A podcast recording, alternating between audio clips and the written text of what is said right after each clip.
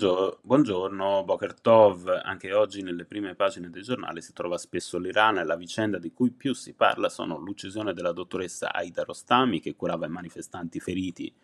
e che il regime avrebbe assassinato in carcere dopo terribili violenze e il fermo dell'attrice Taraneh Ali Dosti tra le artiste più popolari del paese, invisa agli ayatollah per le sue posizioni pro-manifestanti. L'elenco dei crimini di Stato è una lista in aggiornamento continuo chiosa tra gli atti Repubblica. Tra le voci ascoltate dai media, quella di Ramin Barami, noto musicista, che all'Espresso dice è in corso una rivoluzione, ne ha tutti i caratteri e ha il sapore della libertà. Non va letta come una sommossa, non lo è più. Stavolta possono farcela perché il regime perde consenso. Oltre 260.000 persone, rende noto la stampa, hanno aderito all'appello lanciato dal quotidiano per la liberazione di Fahimeh Karimi, compagna di cella della travel blogger romana Alessia Piperno,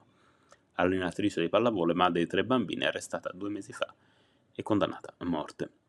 Inaugurata alle scuderie del Quirinale, la mostra Arte Liberata in ricordo di Monuments Men italiani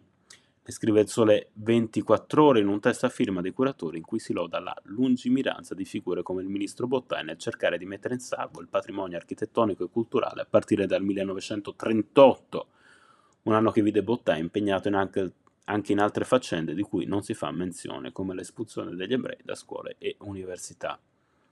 Da che Giorgia Meloni cerca di impossessarsi della figura dell'antifascista Mattei per farne un'icona del suo sovranismo Cosa c'è di meglio di una spolverata di revisionismo storico per completare l'opera, un po' come quando condanna le leggi razziali trascurando di citare chi le ha promulgate, così Gad Lerner sul Fatto Quotidiano nel commentare un rapporto della CIA segnalato ieri da Repubblica, secondo il quale